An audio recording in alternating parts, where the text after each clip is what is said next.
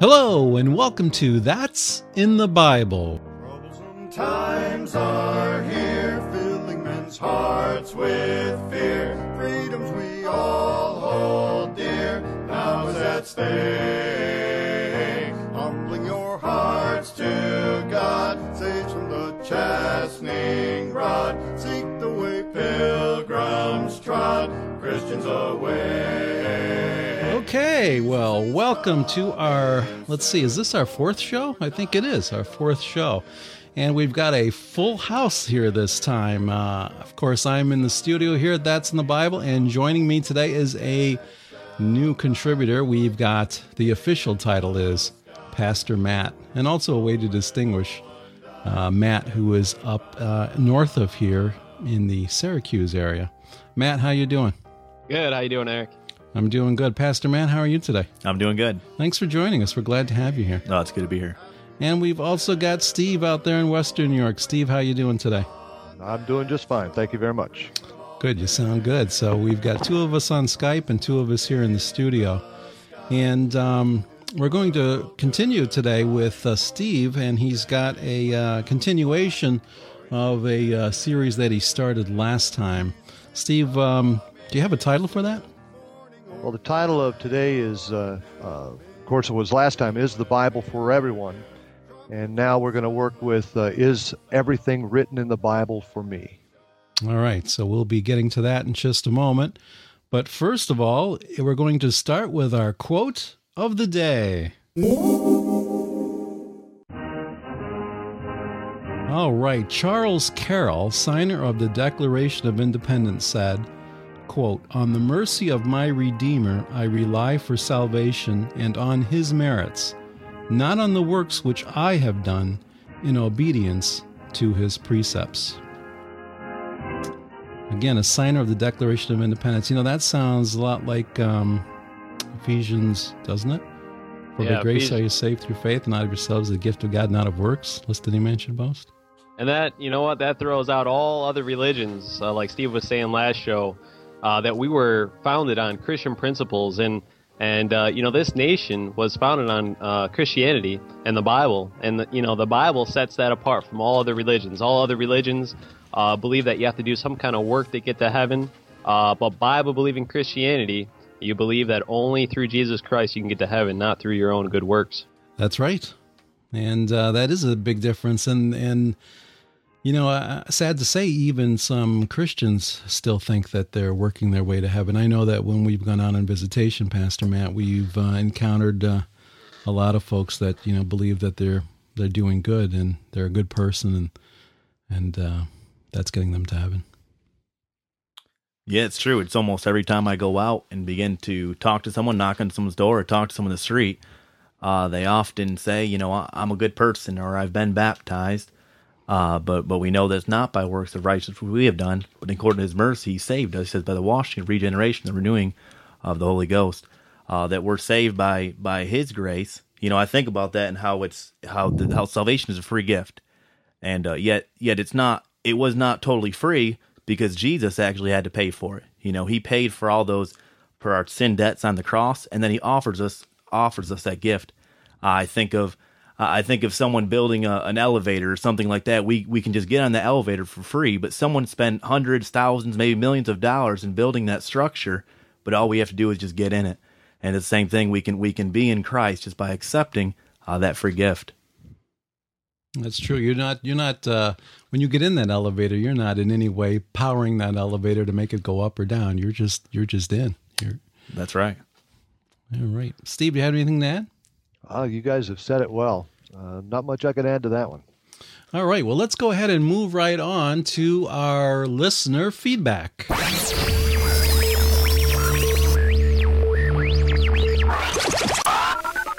And actually, this is one that we have had, and I have to apologize. We've had this question um, for the last couple of shows, and we just, uh, I just forgot about it. And uh, so we'd like to um, answer this question. Uh, this person is John Smith, and he says, I would like to know are the three of you preachers, and what Bible do you use, and what church do you belong to? Next show, answer these questions. And that person has signed, uh, their name is John Smith. So, three questions, and I guess we all could answer that. Um, are the three of us, pre- are the in this case, are the four of us preachers, and what Bible do we use, and what church do we belong to? And I guess I'll go ahead and start with that. And and um, yes, I, am a preacher now. I'm not ordained, but um, if you follow God's word, we're we're all as Christians um, commanded to preach the word. In 2 Timothy chapter 4 verse 2 it says preach the word be instant in season out of season reprove, reprove rebuke exhort with all long suffering and doctrine. So that that's not just directed to folks that that have been ordained. That's really the uh, the part of the Great Commission is that we're to go out and to preach the the gospel. And in the book of Mark, chapter 16, verse 15, and he said unto them, Go ye into all the world and preach the gospel to every creature. That doesn't mean just ordained pastors are to do that. So I uh, I do consider myself a preacher. I don't consider myself because I'm not a pastor. Not ordained. Um, what Bible? Uh, I use the authorized version, King James, and and we'll we'll actually do an upcoming show on this and why the King James, um, I believe, is the preserved Word of God for today's English speaking people, and we'll take a look at that a little bit closer. And uh, what church do I go to? I go attend a church here in the southern tier of New York State called Tri City Baptist, located in Vestal, New York. Who actually my pastor is sitting right here, Pastor Matt. So, Matt, why don't you go next? I'll go next. I'm the I'm Pastor Matt Smith of Tri City Baptist Church. Uh, I am a pastor. I'm an ordained pastor. Uh, just got ordained not too long ago, but I've been pastoring for two years. Was associate pastor out in uh, Osawatomie, Kansas for uh, for three years out there. I just worked mostly with the youth, uh, but now I'm here uh, in the southern tier, and uh, and we we've started a church here, and we're excited what the Lord's doing uh, in our church. And just as just as Eric said, he said that he was that he is a preacher. That we all ought to be preachers. It was funny. We were at a at a fair booth. We were at a soul winning booth at the fair. We just took people through the Romans Road, took them through the Bible, and showed them how they could be saved. And there was several other Christian uh, groups and organizations that were all lined up next to us. And, uh, and in fact, some of them got angry and they said, you know, they got angry and their complaint was that we were preaching at people, you know, and, and, uh, and that's what we ought to be doing. We ought to be going out and preach the gospel to every creature. Uh, and so if that's the only complaint they had, well, then praise Lord, we're doing our job. Uh, but Amen. yes, we're all preachers. And, uh, and I also, we, we believe the King James Bible is in fact the word of God. All right. Amen. Pastor Matt, um, Thank you. And uh, Matt, you want to go next? Sure. I uh, I go to church at uh, Buckley Road Baptist Church here in uh, Liverpool, New York, which is uh, a place in Syracuse, New York. And uh, I am saved. I accepted the Lord as my Savior just a little under four years ago, and I've been a new creature ever since. And praise God. And and I use the King James Bible. I believe that the King James Bible is the Bible that the Lord said that would be preserved uh, down through the generations. Psalm chapter 12, verses 6 and 7 says, The words of the Lord are pure words, as silver tried in a furnace of earth, purified seven times. Thou shalt keep them, O Lord. Thou shalt preserve them from this generation forever. So, again, like Eric said, I believe that the King James Bible is that perfect word uh, that God has preserved down throughout the ages. And I am a preacher. I'm not a pastor, uh, but I preach. And uh, we were just uh, Eric and me were talking about this just a few minutes ago about how you know really the the uh, new movement is share. You know, you want to share with everybody. Uh, but I don't see anywhere in the when the, in the Bible that it says that you have to share the gospel with anybody. Uh, you find that we're supposed to witness, that we're supposed to testify, that we're supposed to preach. Uh, you know, Paul didn't go and say, "Hey, let's go down to Corinth and share with them." Uh, you're not supposed to do that. You're supposed to preach uh, the gospel of Jesus Christ, the death, burial, and resurrection of Jesus Christ. And Steve, I'm last, but uh, I'll let you know I'm been saved for 32 years. I'm an ordained Baptist preacher. Was ordained in 1985. I attend uh, an independent King James Bible believing church just outside of uh, Buffalo, New York, and um, uh, you know interesting thing is is that people think that you have to be a pastor to study the word of god and and or to teach it and uh, that's not anywhere in the scriptures in fact it tells christians to study to show yourself proven unto god a workman that needeth not to be ashamed, rightly dividing the word of truth.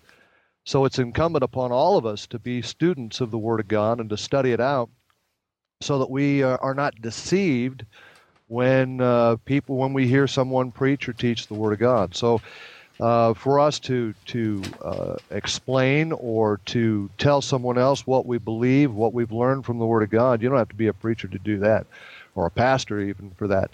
Uh, all you have to be is a, is a child of God that uh, loves the Word of God and studies it out, and uh, willing to tell others what you've learned.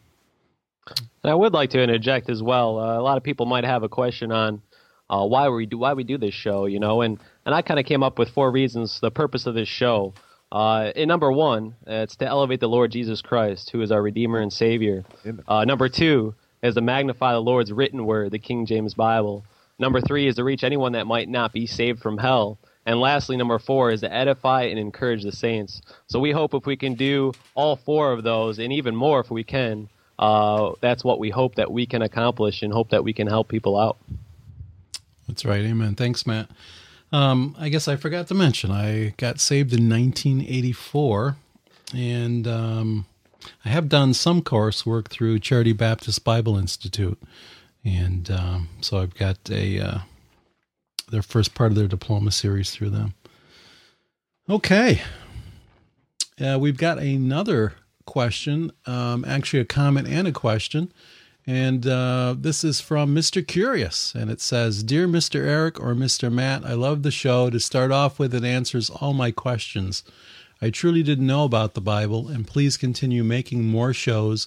Maybe people will come to a better understanding where they are with the Lord and hope to grow spiritually. Anyways, my question for you guys is this How does one become part of your show? Uh, please uh, get back to me with a reply. And he says, also, God bless and keep up the good work. Well, you're actually part of the show right now because we're reading your email uh, on the show. But you can also uh, send in an audio clip if you have an audio question or a comment, and uh, we'll see if we can't get that on the show as well.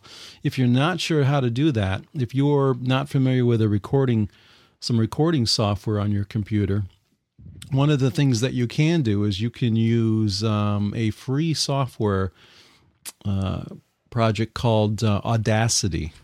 And that is available both for the Windows machine and for the Macintosh platform. And if you have a microphone, it's pretty easy to figure out how to use that. That's A U D A C I T Y, Audacity. You can really find that just about anywhere. So you would be able to, once you uh, created a WAV file with your question or comment, you can attach that uh, to your email and send that to us here at um, that's in the Bible at gmail.com. So that looks like that's going to be it for our for our mail section. All right, well, now it's time for uh, Steve, and uh, we've got our lesson for today. Steve, go ahead, take it away.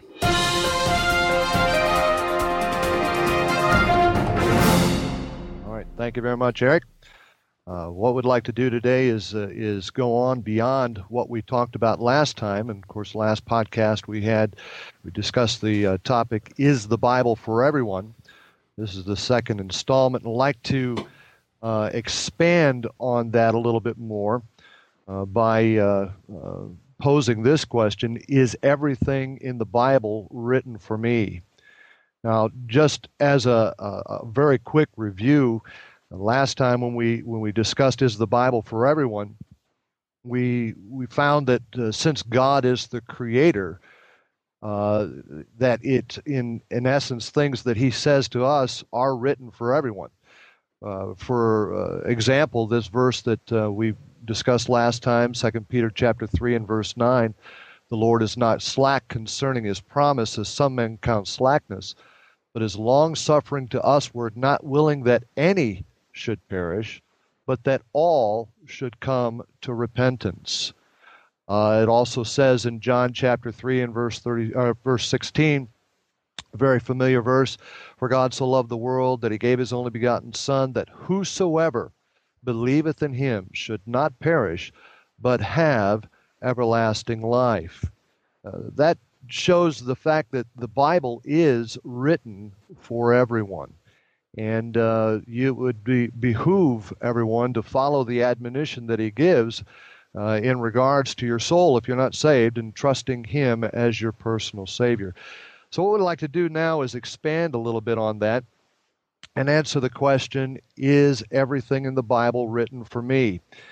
And I'd like to give you the short answer to that question right now. And that answer is yes and no. And this isn't a contradiction, it's not really a cop out at all. But some things have to be understood before you can understand why I said yes and no. First of all, you must understand that the Bible is a spiritual book, it's not an ordinary book. The Bible says in Hebrews chapter 4 and verse 12 and 13, it says, For the word of God is quick and powerful and sharper than any two edged sword, piercing even to the dividing asunder of the soul and spirit, and of the joints and marrow, and is a discerner of the thoughts and intents of the heart. Neither is there any creature that is not manifest in his sight, but all things are naked and opened unto the eyes of him with whom we have to do. Now, I say it's a spiritual book because the Bible says, For the Word of God is quick. That doesn't mean it's fast, that means it's alive. It's quick, it's alive. It's a powerful book, and it's sharper than any two edged sword. It's sharper than any sword that you and I might be familiar with because it does spiritual things. Uh, it pierces and it divides asunder the soul and the spirit, and the joints and the marrow. And the Word of God is a discerner, it judges between things, between the thoughts and intents of our heart. And it also takes on personal characteristics, as almost as if it was a person. It says there in the verse 13, neither is there any creature that is not manifest in his sight. The antecedent to that is the Word of God. But all things are naked and open unto the eyes of him the Scripture, with whom we have to do. So this book is alive and it judges and it takes on personal attributes. It's an extraordinary book, it's a spiritual book. The second thing that uh, we need to understand uh, are the applications of the Bible, how it is interpreted, how it's understood. And there's three things that I'd like to pose to you that the Bible and how we can understand the Bible. First of all, it's written historical or historically, uh, basically telling us the things that happened at the time, uh, describing events that took place. Second of all, it's it's doctrinal and prophetical. Uh, it tells us of present truth, and it also tells us of future truth. And it's also written for spiritual or devotional applications. How a passage may speak to me, Oftentimes, when going through a maybe a time of trial or heartache, and you're reading through a portion of the scripture, and the Lord just kind of takes something and really ministers to your heart with that scripture, that is a spiritual or devotional application. It also gives us life lessons to learn from the passages that are really not directed or written directly to you. For example, uh, you have uh, the, the story of David and Goliath found in uh, 1 Samuel chapter 17. That was a historical event, and of course, it gives us the details of that event. But also, you can take that passage and apply that spiritually or devotionally in, that, in the fact that as we go through our Christian lives, we face giants in our life. And it shows us how we can overcome those giants. Now, even though that was written historically, we can still apply that spiritually. Another way of taking a look at that, if you would take your Bible and turn to Ezekiel chapter 28. Ezekiel chapter 28. This is written uh, specifically about a, about a king by the name of Tyrus, or the king of Tyrus. And I'd like to read you a description or a passage of Scripture and help you to see that in essence it's really not talking the doctrinal application is not talking about the king of tyrus it's talking about something else take a look in verse 11 of ezekiel chapter 28 it says moreover the word of the lord came unto me saying son of man take up a lamentation upon the king of tyrus and say unto him thus saith the lord god Thou sealest up the sum, full of wisdom, and perfect in beauty. Thou hast been in Eden, the garden of God. Now we could stop right there and say Tyrus wasn't in, or the king of Tyrus was not in the Garden of Eden.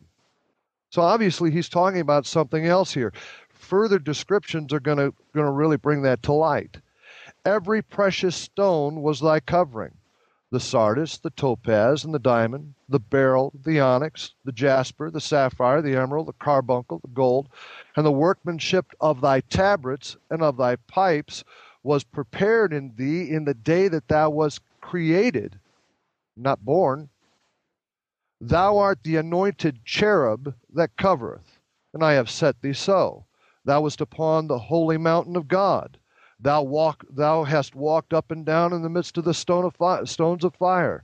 Thou wast perfect in all thy ways from the day that thou wast created until uh, iniquity was found in thee.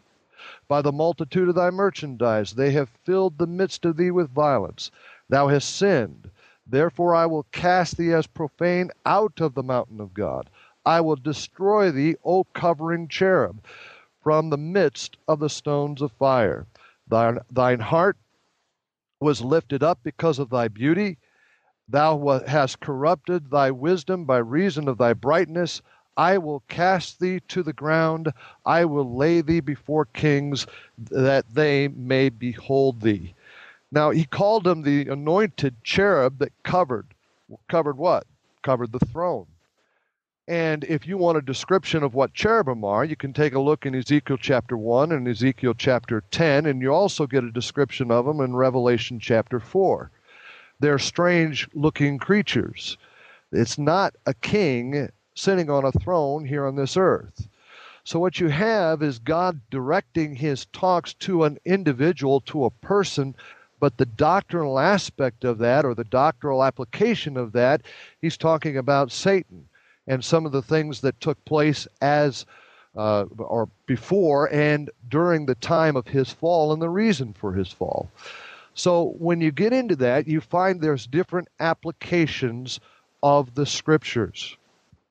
Now, the Bible has some things to say about that, especially, let's say, things from the Old Testament that we can learn as people of the New Testament in 1 Corinthians chapter 10 in verse 6 it says this Now these things were examples talking about the things in the Old Testament specifically the things that the nation of Israel was going through in verses 1 through 5 of 1 Corinthians 10 you can look at that later. It says now these things were our examples to the intent we should not lust after evil things as they also lusted. So they're examples to us. The things that were written in the Old Testament to the Jews were examples to us. In 1 Corinthians chapter 10 and verse 11 says now all these things happened unto them for ensamples and they were they are written for our admonition upon whom the ends of the of, of the world are come also you find in romans chapter 15 and verse 4 says, For whatsoever things were written aforetime were written for our learning, that we through patience and comfort of the scriptures might have hope. So, in a, in a spiritual sense, everything in the Bible is written for you. That is the affirmative. That's why I could say, yes, everything in the Bible is written for me. But it's a- applied in a spiritual sense it, whether it's by example or whether it's admonitions as far as warnings not to do certain things, or learning things or learning lessons that we find uh, there in the Old Testament. Now, the Bible's also written in a manner of contrasts or one thing against another. Um, well, uh, let me give you an example here. It talks about those that are saved and those that are lost. Now, if it's written, if you are a saved person, those things that are written to those saved people is written to you. Those things that are written to lost people are not. Uh, you have other distinctions. You have the righteous and the wicked. You have the new man and the old man. You have those that are in the spirit and those that are in the flesh. So the specific things that are written to to whoever you are, whether you're in the flesh or whether you're in the spirit, one thing's written to you and the other is not. Um, now, but there are divisions that are more critical uh, than these in reference to the whole Bible. And there are three basic groups, breakdowns of people. Take your Bible and go to 1 Corinthians chapter 10. 1 Corinthians chapter 10.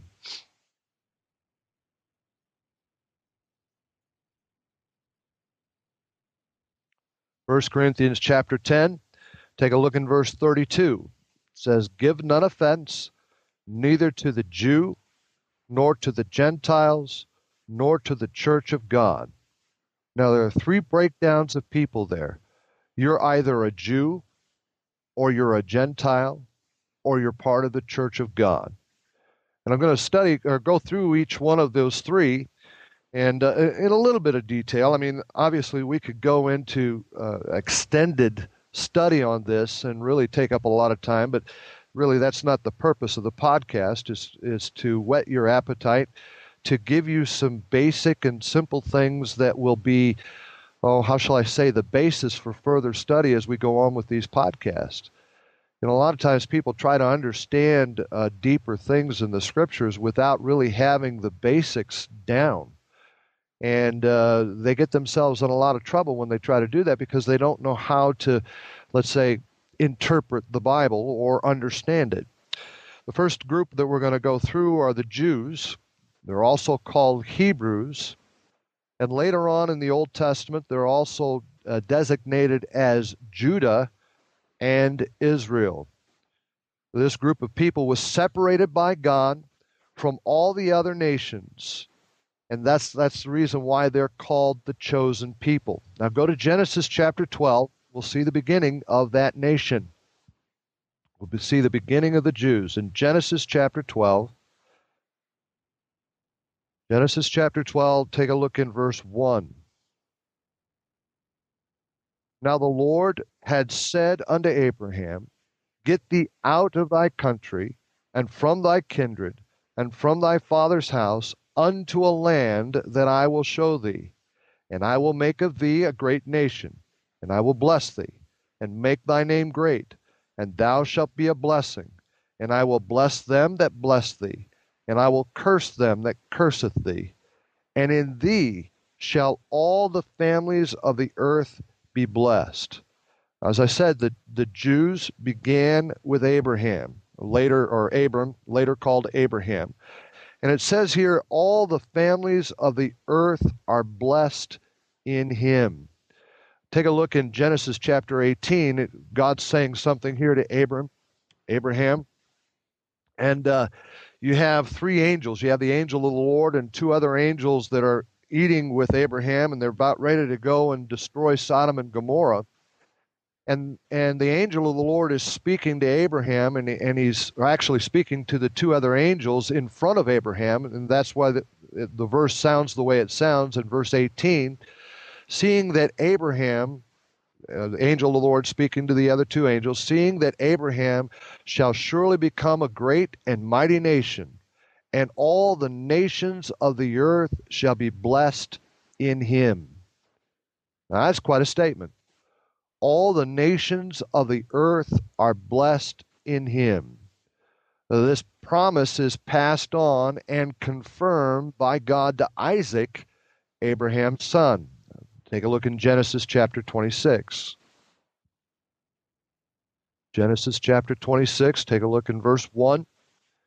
There was a famine in the land, beside the first famine that was in the days of Abraham. And Isaac went unto Abimelech, king of the uh, Philistines, unto Gerar. And the Lord appeared unto him and said, Go not down into Egypt, dwell in the land which I shall tell thee, sojourn in this land, and I will be with thee, and I will bless thee. For unto thee and unto thy seed will I give these countries, and I will perform the oath which I swear unto Abraham thy father, and I will make thy seed to multiply as the stars of heaven, and I will give unto thy seed all these countries, and in thy seed shall all the nations of the earth be blessed. Now, here again, you know, this this really irks a lot of people. Uh, for I mean, we have a lot of people that are anti-Semites. In fact, I was just reading about Venezuela either yesterday or today about uh, the persecution that they're they're uh, they're giving the Jews, and they're going. They tore up a synagogue and tore up all the artifacts there and all the the sacred things that were within the synagogue, and and uh, they're threatening people and so forth. And almost sounds like what what happened uh, prior to World War II there in Germany and Austria and and uh, other places where where Hitler was persecuting the Jews. Uh, their their nations are not going to be blessed if they treat the nation of Israel that way or treat the Jews that way. Take a look again also in, in Genesis chapter 28. Take a look in verse 10.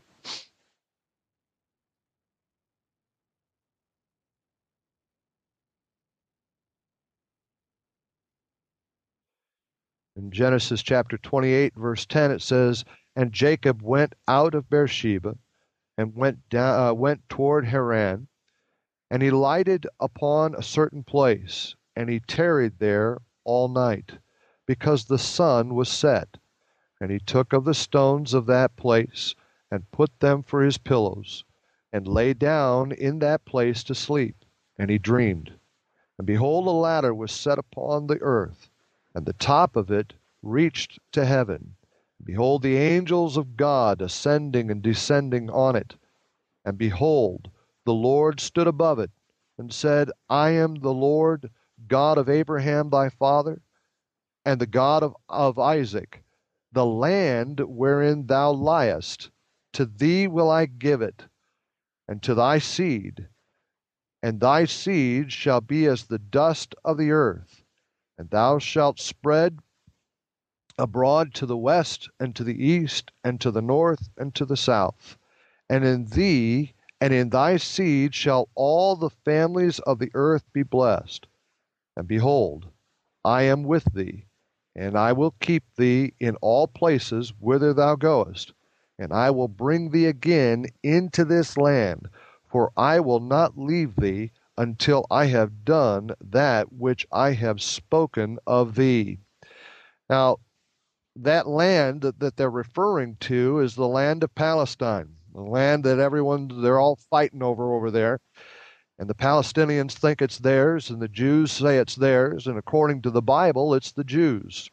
In fact, the land that is promised to the Jews is far greater than what they occupy at the present time.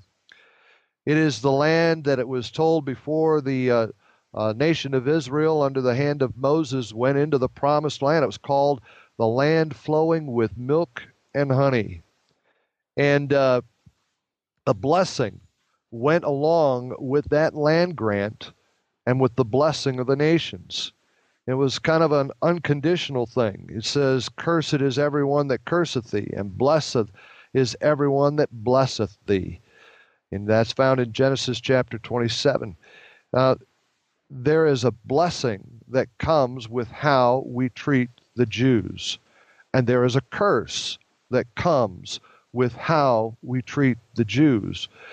But the thing is not to be uh, forgotten is that it is a specific land that God gave to that nation and he will give that land to them. You know, it's funny when you read that last portion of scripture that I read there in Genesis chapter 28, I know that it's speaking to Jacob, but you could almost read that in reference to the nation of Israel itself because it talks about, um, uh, and behold, I am, towards the end, behold, I am with thee and will keep thee in all places whither thou goest and I will bring thee again into this land.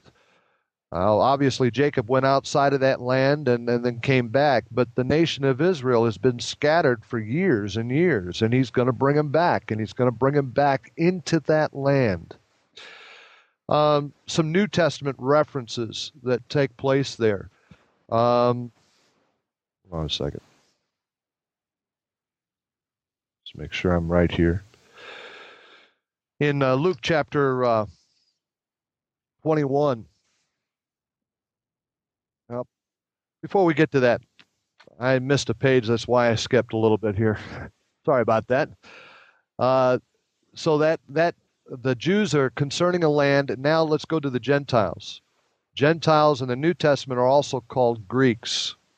In Romans chapter 3 and verse 29, it says this Is uh, he the God of the Jews only? Is he not also of the Gentiles? Yes, of the Gentiles also. In 1 Corinthians chapter 1 and verse 23, but we preach Christ crucified, unto the Jews a stumbling block, and unto the Greeks foolishness. Now, I guess a basic rule of thumb, if you will, anyone who is not a Jew is a Gentile. Um, and of course, again, you know, you've you've got to got to keep this in mind, uh, as we just already covered it uh, an individual or a nation is blessed by how they treat the nation of Israel. Um, the way that the way that works is how you treat them will be how the Lord will treat you. Again, that verse uh, that we've already mentioned: "I will bless them that bless thee, and curse them that curseth thee." Take a look at the history of the Jews, not just in the Bible itself through the judges and and uh, on up through the kings and so forth. But take a look at history, recent history, uh, World War II, uh, even before World War II, with the uh, uh, country England, who at one time the sun never set on the British Empire. But when they signed a Balfour Declaration and did something that wasn't favorable, favorable for the Jews, uh, God uh, basically, in, in essence, turned them into a third world country. Uh, you see what happened to Germany uh, when they started persecuting the Jews and uh, the great power that they were militar- militarily. And then uh, all of a sudden they got conquered, and, and they haven't been a player as far as the military is concerned since then. Um, you take a look at what's happened you take a look at the uh, the Muslim countries that are persecuting the Jews. Uh, you know, aside from a few families that own the oil, uh, the rest of the of the, uh, the, populace of, of Muslim countries are in abject poverty. I mean, they're just scrambling and struggling along, and God has not blessed those nations, and it's because of how they've treated the Jews. Now, Israel's had its struggles but their struggles are because of the relationship that they have with God. When they rebel against God, they go into idolatry and other such sins, God brings persecution upon them. Now, quickly go to Judges, Judges chapter 2. I don't want to take a lot of time in this. I'm really trying just to, to be to give kind of an overview of things, but uh, we're trying to show you what the Bible has to say, so we're going to give you what the Bible says. I mean, I could just tell you what it says, but then you wouldn't uh, think that it was in the Bible. So I want to try to give you that. Take a look in Judges chapter 2. Let's begin in verse 11. And the children, now this is after Joshua has brought them into the promised land. They have uh, done battle all through the book of Joshua. They've tried to take out the nations, but they didn't take them out completely. They left some of the nations in there, and uh, this is what God had to say. Uh, and the children of Israel did evil in the sight of the Lord and served Baalim. And they forsook the Lord God of their fathers, which brought them out of the land of Egypt, and followed other gods, of the gods of the people that were round about them, and bowed themselves unto them, and provoked the Lord to anger. And they forsook the Lord and served Baalim and Ashtaroth. And the anger of the Lord was hot against Israel, and he delivered them into the hands of the spoilers that spoiled them, and sold them into the hands of their enemies round about, so that they could not any longer stand with their enemies, uh, before their enemies. whithersoever they went out, the hand of the Lord was against them for evil. As the Lord had said, and as the Lord had sworn unto them, and they were greatly distressed. Nevertheless, the Lord raised up judges, which delivered them out of the hand of them that spoiled them. And uh, that went on again and again and again. A judge would come up and deliver them out of the hand of those that oppressed them, and as soon as the judge died, they would go back into idolatry. Uh, they would go back into the other things that God told them not to do, and so God put them under bondage again and would persecute them again. And then He would bring another uh, uh, uh, judge along and so forth until the time of the kings. In the time of the kings, when Saul came into power, and then David, and then the descendants after him, uh, of course, the, the kingdom was split after Solomon into the kingdom of Judah and the kingdom of Israel, or the nation of Israel. And uh, they struggled back and forth, and they would go into idolatry, they would go into other sins, and they would send prophets to them trying to get them to, to come out of that sin and to, to turn back to the Lord. We had some good kings and they had some bad kings. But finally, toward the end of it, when Nebuchadnezzar came in and took Judah captive, he scattered them throughout the nations. This began what is called in the Bible the time of the Gentiles or the times of the Gentiles. And in Hosea chapter 3, let me read this to you. It says, For the children, verse 4, for the children of Israel shall abide many days without a king, and without a prince, and without a sacrifice. And they are today without a sacrifice. The mosque of Omar, or yeah, Omar is on top of the dome of the rock, and they can't uh, they can't sacrifice where they're supposed to. Goes on to say, without an image, and without an ephod, and without a teraphim. Now, some time passed. Uh, a lot of it's called the time of the Maccabees and so forth. That interim period between the last king and the time when Jesus Christ came. But when Jesus Christ came to this earth the first time, the Jews rejected him as their Messiah. And in so doing, they prolonged the time of the Gentiles. And the church age was usher, ushered in. Now go to Luke. go to Luke chapter 21. Luke chapter 21. And it says this Jesus Christ is speaking to his disciples. And when ye shall see Jerusalem compassed with armies, then know that the desolation thereof is nigh. Then let them which are in Judea flee into the mountains, and let them which are in the midst of it depart out and let not them that are in the countries enter thereto. For these be the days of vengeance, that all things which are written may be fulfilled. But woe unto them that are uh, with child, and to them that give suck in those days, for there shall be great distress in the land, and wrath upon this people and they shall fall by the edge of the sword, and they shall be led away captive into all nations, and Jerusalem shall be trodden down of the Gentiles until the times of the Gentiles be fulfilled. So there's coming a time when that times of the Gentiles will be fulfilled, and what you just read there, what you just heard, was uh, a reference to the tribulation when the Jews go through the tribulation. And it's going to be a horrible time and they're going to be persecuted terribly.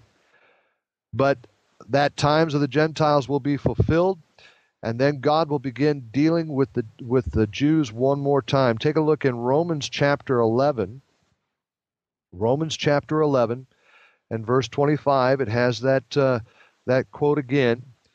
It says, For I would not, brethren, that ye should be ignorant of this mystery, lest ye should be wise in your own conceits, that blindness in part, not completely, but blindness in part is happened to Israel until the fullness of the Gentiles be come in. When the times of the Gentiles are concluded, the Lord will begin uh, uh, uh, the process of restoring the nation of Israel. Now, the problem many denominations uh, find themselves in error by assuming that the promises given to Israel are theirs. Uh, a lot of the people that uh, that have that uh, belief, we call them post-millennial. Uh, they believe they are the, the chosen ones of God, and they've taken all the promises given to the nation of Israel, and they're going to make this earth good enough for the Lord to come back. But notice what it says in Amos. Amos chapter 9. Amos chapter 9, verses 14 and 15. And this is talking about the nation of Israel. And I will begin again, or bring, I'm sorry, and I will bring again the captivity of my people of Israel, and they shall build the waste cities and inhabit them. They shall plant vineyards and drink the wine thereof. They shall also make gardens and eat the fruit of them. And I will plant them upon their land, and they shall no more be pulled up out of their land, which I have given them, saith the Lord thy God. So the Lord is going to bring them back into their land, and they are no longer going to be plucked out of it. They're no longer going to be taken out of it. And of course, when the Lord comes back in the second advent, when he comes back at the battle of Armageddon, he establishes the nation of Israel, and they will be uh, his chosen people one once again. Now, for the third group of people, I draw your attention to the church, to the body of Christ. It's also called the bride of Christ. Um, some distinctions need to be made, I think, in order for us to have an understanding. And that distinction is between the local church and the body. Uh, here's some, some distinctions one is plural, speaking of the local churches, and the other is singular. One is an organized institution, talking about the local church, and the other is a living organism, talking about the body of Christ. The end of the local church is in apostasy, Revelation chapter 3. The end of the body of Christ is in the rapture when the Lord takes us out, 1 Thessalonians chapter 4. There are lost people in a local church. Just because somebody says they're saved doesn't mean they're saved. But there are no lost people in the body of Christ. Now, anyone who has trusted Jesus Christ as their personal Savior is automatically part of the church and part of the body. It says in Ephesians chapter uh, 1, take a look at Ephesians chapter 1, verse 22. It says this, and hath put all things under his feet, talking about Jesus Christ, and gave unto him to be the head over all things to the church which is his body, the fullness of him that filleth all in all. Now, go to Ephesians chapter 5. And forgive me for reading all of this, but, but it's, it's all integral uh, into understanding how God describes the church. In Ephesians chapter 5, starting, oh, I think about verse 22 or 21, submitting uh, yourselves one to another in the fear of God. Wives, submit yourselves unto your own husbands as unto the Lord. For the, for the husband is the head of the wife, even as Christ is the head of the church, and he is the Savior of the body. Therefore, as the church is subject unto Christ, so let the wives be to their own husbands in everything. Husbands, love your wives, even as Christ also loved the church, and gave himself for it that he might sanctify and cleanse it with the washing of the water by the word, that he might present it to himself a glorious church, not having spot or wrinkle or any such thing, but that it should be holy and without blemish. So ought men to love their wives as their own bodies. He that loveth his wife loveth himself. For no one ever yet hated his own flesh but nourisheth it, nourisheth and cherisheth it, even as the Lord the church. For we are members of his body, of his flesh, and of his bones. For this cause shall a man leave his father and mother, and shall join unto his wife, and they two shall be one flesh. This is a great mystery, but I speak concerning Christ and the church. Nevertheless, let every one of you in particular so love his wife, even as, as himself, and uh, the wife see that she reverence her husband. Now, the body of Christ is made up of many members. Um, take a look in 1 Corinthians chapter 12. It's made up of many members, but it's still called a singular entity. It's called the church. It's called the body. 1 Corinthians chapter 12, verse 13 says, For by one Spirit are we all baptized into one body, whether we be Jews or Gentiles, whether we be bond or free, and have been all made to drink into one Spirit.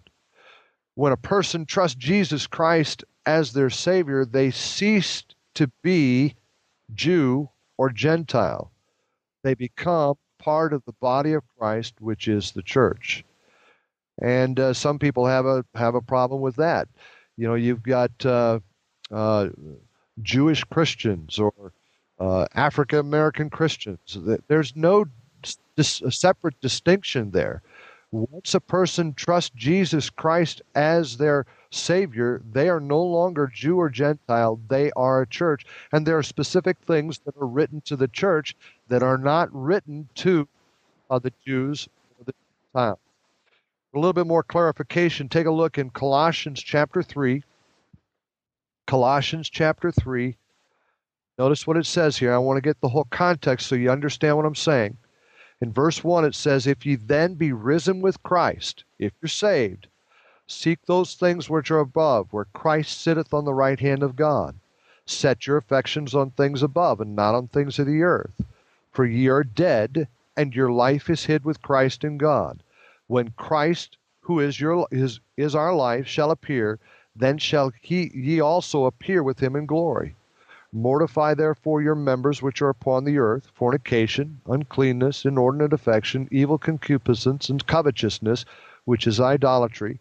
For which things' sake the wrath of God cometh on the children of disobedience, in the which ye also walked sometime when ye lived in them. But now ye also put off all these anger, wrath, malice, blasphemy, filthy communication out of your mouth. Lie not one to another, seeing ye have put off the old man with his deeds and have put on the new man, which is renewed in knowledge after the image of him that created him, where there is neither Greek nor Jew, circumcision nor uncircumcision, barbarian, Scythian, bond or free, but Christ is all and in all.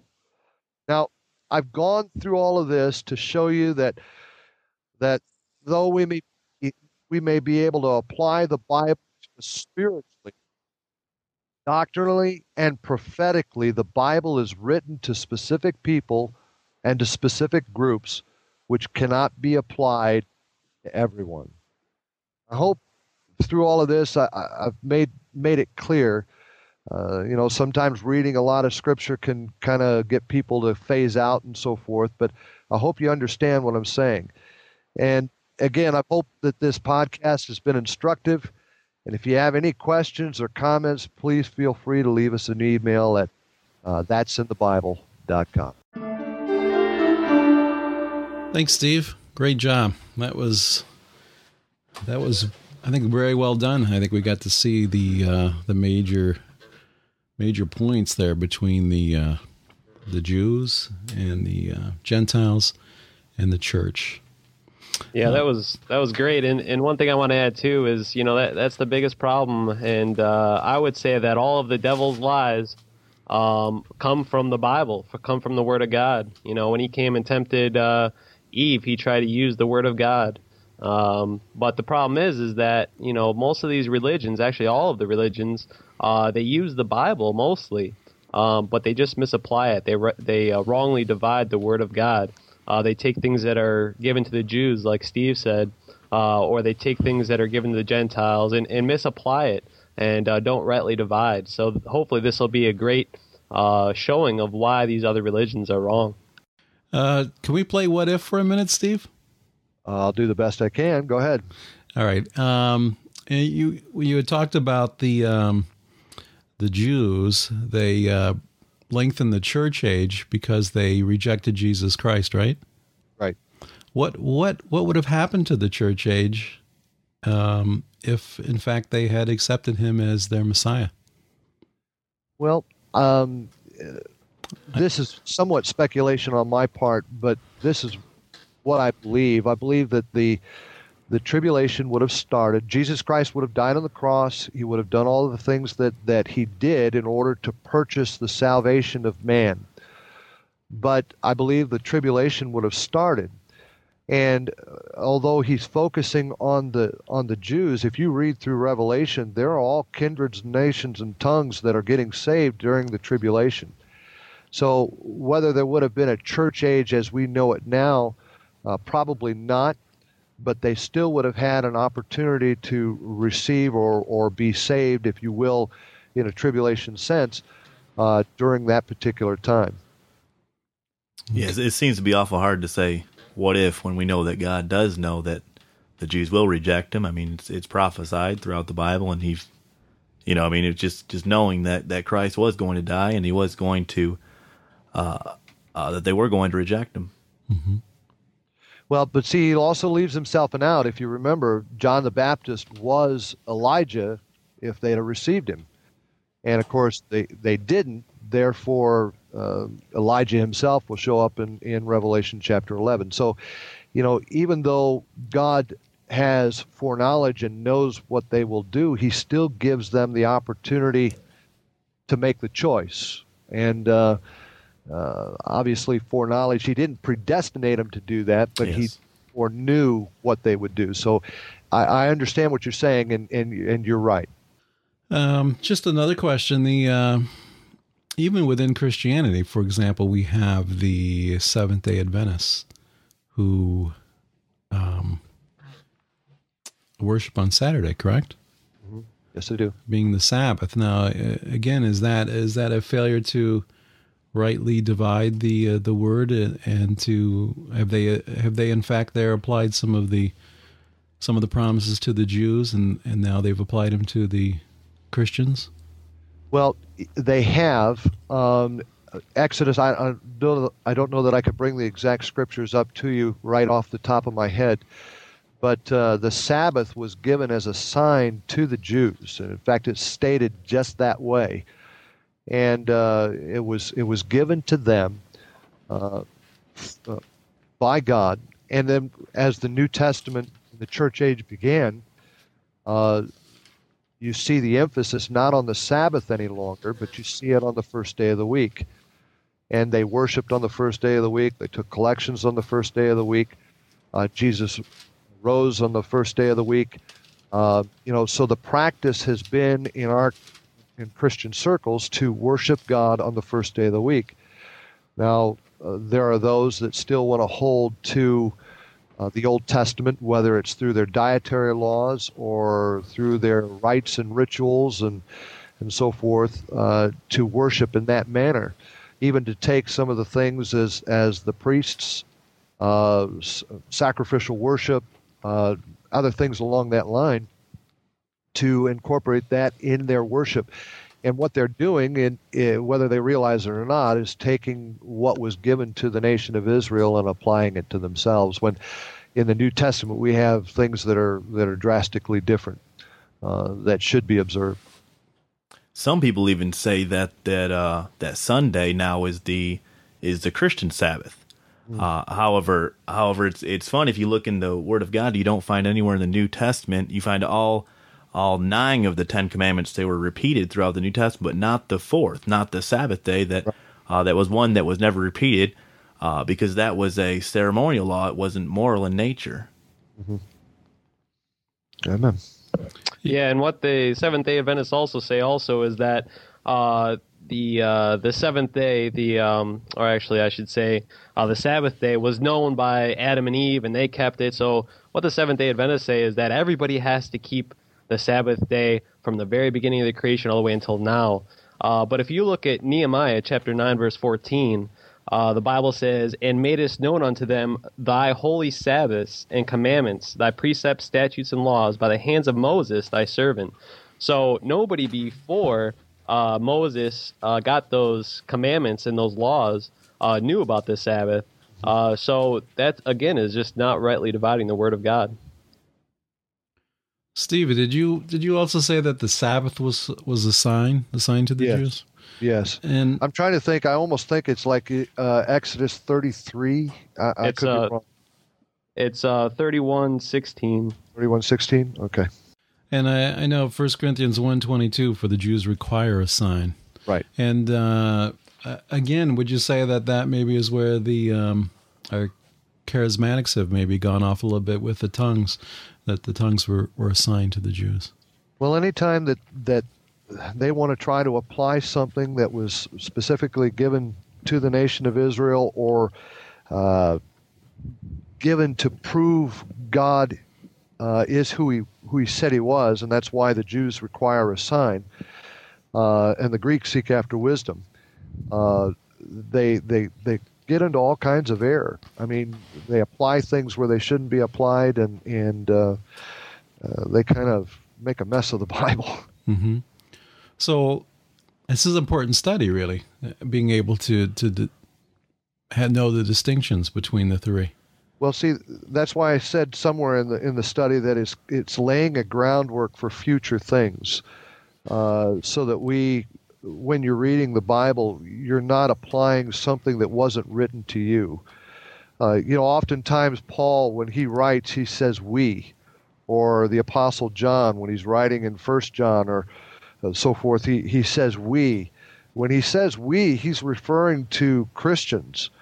Uh, you notice when he changes that a bit, he'll he'll say you, uh, or or not you, but he'll he'll he'll make reference to someone outside of of uh, the Christian faith, and so you can't make the application where it doesn't fit. hmm And if the other thing also, if you do not have a King James Bible, I know we'll go into this discussion some other podcast, but uh, if you don't have a King James Bible, uh, 2 Timothy 2.15, where it says, Study to show thyself approved unto God, a workman that needeth not to be ashamed, rightly dividing the word of truth. Uh, that studying is in no other version of the Bible. It's always do your best, try hard. So the King James Bible is the only Bible that tells you to study to show thyself approved unto God, and the only way to be approved unto God is to study and rightly divide that word of truth. Yeah, and there, there's there's so many things that this study is today has brought up. Um, I I don't think we're going to run out of topics for for for quite a while. Well, speaking of other topics, Steve, thanks again for that uh, that study today. And um, it just so happens we do have Pastor Matt in the studio today. And Pastor Matt, you are going to bring us our next study. Is that right? Yes, it is. And uh, what what can you give us a little preview what that might be about? Well, as as a uh, as a Baptist preacher and just as a Bible believer, uh, many times I'm uh, I'm criticized or we're criticized about uh, neglecting to uh, give honor or talk about Mary, and so I'd like to bring up a couple issues, and I know it may be uh, controversial, but uh, talk about what actually the Bible ta- says about Mary and and what, what it talks about and what it says, and uh, in fact, uh, you know, some call Mary the mother of God, and some people pray to Mary, and some people worship. We're going to take a look in what uh, Paul and Peter and and the other apostles what they did uh, concerning Mary, and so we're just going to take a look at that, and uh, and I'm I'm excited about doing that. And I think that that'll be a great great topic too because just like the uh, the study on angels, which will be coming up soon, I think Matt's going to have that for us here. Um, is that you know we hear about these things and and sometimes I think we just take them for granted. We just have heard them for so long that uh, um, you know, for example, on this one, I know there's there's some religions that really do venerate Mary and give her a place that really the Bible does not indicate that she should have. And that's why this show is called That's in the Bible, because we, we want to look at not what religions say, we want to look to see what the Bible says. Amen.